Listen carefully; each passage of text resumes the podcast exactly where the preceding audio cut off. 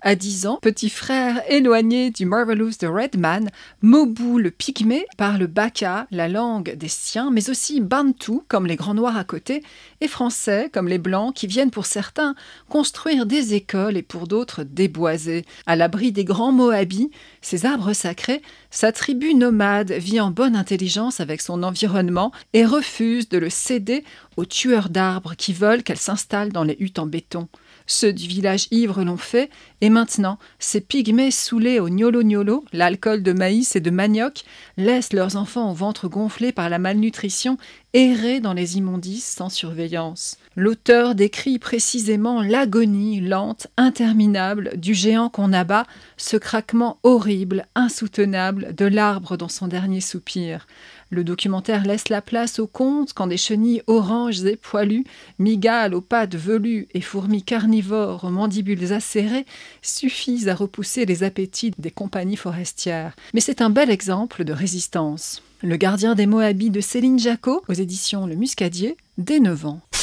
Autre fable écologique, Seul, moche et abandonné, titre anti-marketing au possible de l'album en photo de Gilbert Legrand et Clémence Sabag. Les objets jetés sur la plage sont accusés de polluer et de défigurer le paysage. Ils prennent la parole, chacun a son histoire. La bouteille de soda, heureuse de quitter enfin les rayons du supermarché, blessée d'avoir été jetée sans un regard, le jouet abandonné, les déchets sont déprimés, apeurés, révoltés et se demandent bien ce qu'on fait là, nous, lecteurs, à les regarder. Chacun a un visage, des yeux, une bouche, tracée en noir, écrit son besoin d'être à nouveau aimé. C'est à la fois drôle et poignant, ces rebuts sont des héros, on ne pourra plus jamais les voir de la même façon, le message passe avec subtilité et émotion aux éditions Plume de Carotte, dès 6 ans.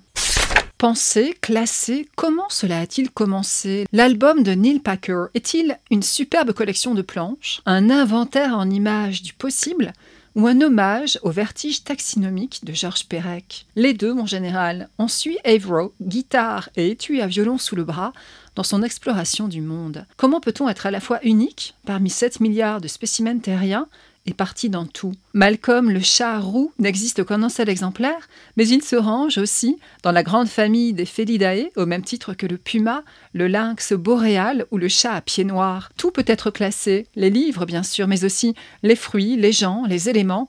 Nous donnons du sens au monde en classant les choses, et ce magnifique documentaire en fait la démonstration. Unique au monde de Neil Packer, aux éditions Albin Michel Jeunesse, des 6 ans. On a dit à Violette que ses parents étaient partis. En fait, ils sont morts au Bataclan. La fillette est désormais pupille de la nation, et la nation, par l'entremise de l'assistante sociale, décide de la placer chez Régis, le frère de maman. Ce géant taiseux, en froid avec la défunte et son clan, ne connaît absolument rien aux enfants. Il habite à Versailles, où il est chargé de l'entretien du château. Comme elle a le sentiment qu'on ne l'a pas du tout écouté, Violette, la petite rousse à lunettes, note dans son carnet de ne pas oublier, quand elle sera grande, qu'à 8 ans, on comprend tout. Elle fait vœu de silence, fugue, pour revenir dans son quartier à République, couvert de fleurs après les attentats. Rien n'est dit, tout est suggéré, du drame de l'histoire derrière celui de l'enfant. On s'en doute, l'orpheline et le raté de la famille vont finir par former une famille de deux, à l'ombre majestueuse du monument. Le dessin animé de La vie de château, signé des mêmes Clémence Madeleine Perdria, illustré par Nathaniel H. Lamy, aurait dû sortir au cinéma en même temps, avec les voix des excellents Anne Alvaro et Frédéric Pierrot, qui jouent d'ailleurs, comme Le Monde est petit, le psy à l'écoute des traumas post-attentat dans la série à succès En thérapie sur Arte.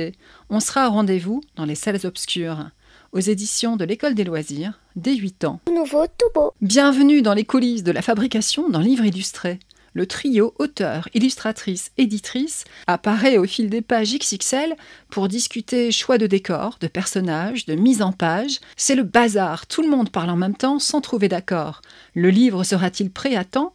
Une seule solution à toi de jouer, petit lecteur. Nous espérons que tu réussiras là où nous avons échoué. C'est gonflé, déconcertant et évidemment parfaitement réussi. La malédiction des flamants roses d'Alice de Nussy, illustrée par Yannick Coate, aux éditions Grâce et Jeunesse, dès 3 ans.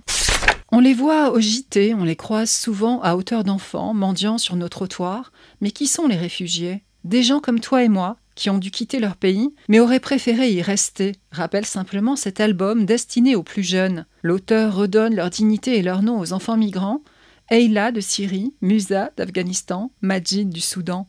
En leur temps, Anne Frank, Einstein ou Freddie Mercury ont été l'un d'eux, un album utile pour changer de regard. C'est quoi un réfugié d'Élise Gravel, aux éditions Alice Jeunesse, dès 3 ans.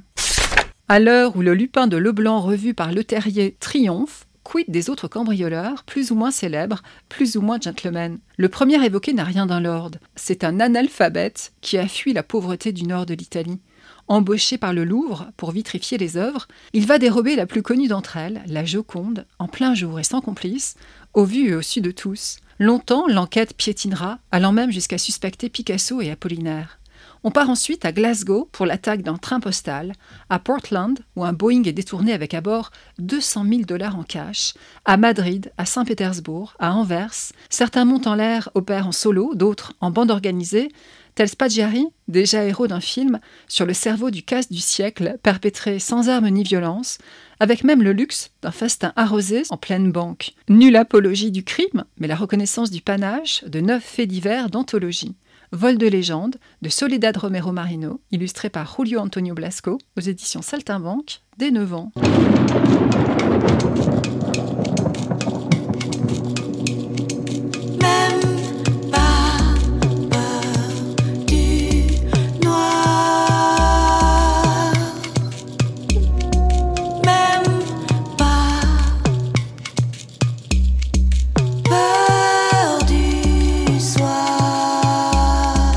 Le lapin chante quand il a peur, mais la forêt entière hurle pour qu'il se taise. C'est un artiste incompris, jusqu'à ce qu'il rencontre Distou, vieux loup du showbiz, qui connaît et a enregistré tout le monde et décide de croire en lui.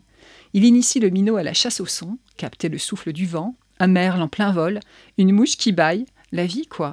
Et Sinus devient la star de ce petit livre-disque plein de peps, mixant pop matinée d'électro et couleur fluo. Sino et Distou de Nicolas Frey, illustré par Pauline Carleroux, musique d'Elvet et Simon Eschiman, édition La Joie de lire, dès 6 ans. Le soleil s'est levé, et pourtant tout a changé, tous les deux mains dans la main.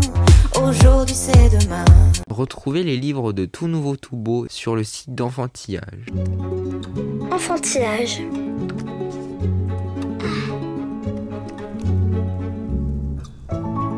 Le rendez-vous des livres pour enfants. Merci de nous avoir écoutés. Bonne lecture à toutes et à tous et à la prochaine fois.